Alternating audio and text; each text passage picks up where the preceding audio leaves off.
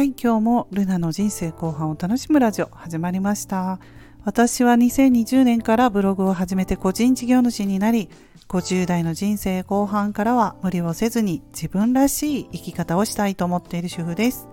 今日も聞いていただきましてありがとうございます。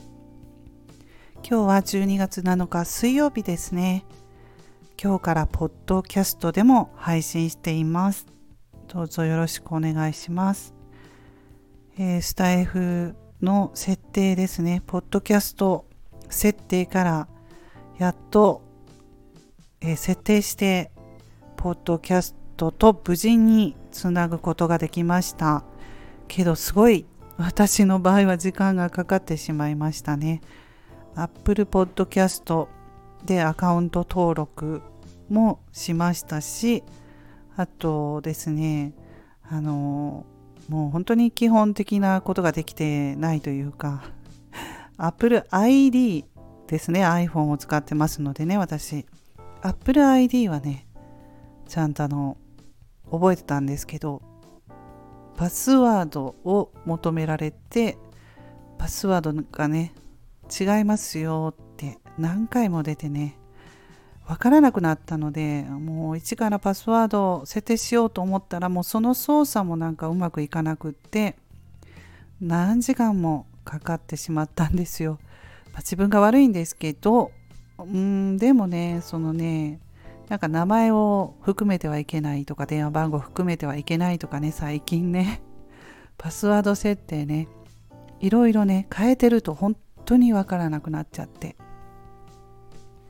書いているつもりがそのノートにも書いてなかったので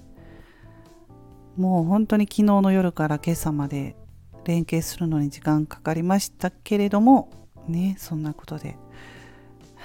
やっとポッドキャストはいつなげました。であのカテゴリーを選ぶところがあったんですよ。ポッドキャストのカテゴリーは何にしますかっていうのでスタイフではねだいたいライフスタイルを選ぶんですけれどもそのライフスタイルというカテゴリーがなくってそれに似たカテゴリーもなかったので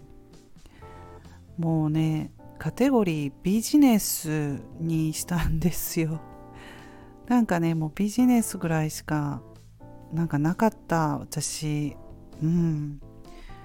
皆さんねぴったり当てはまるカテゴリーありましたか？うんポッドキャストで。まあ私は iPhone 使ってるので Apple Podcast に登録したんですけれどもあの他にもね Spotify とか Amazon とかありますよね。ちょっとその辺がよく私分かってないんですけれどもね。うん全部一緒なのかなカテゴリー。はいビジネスであとビジネビジネス選ぶとまたサブカテゴリー企業マーケティング投資とあってわあどれもなんかぴったり当てはまるのないなとか思いながらマーケティングにしましたけれども、まあ、またカテゴリーはね変えられるでしょうし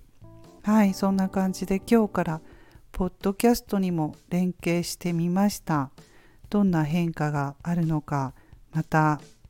スタイフでもお話ししていければと思います。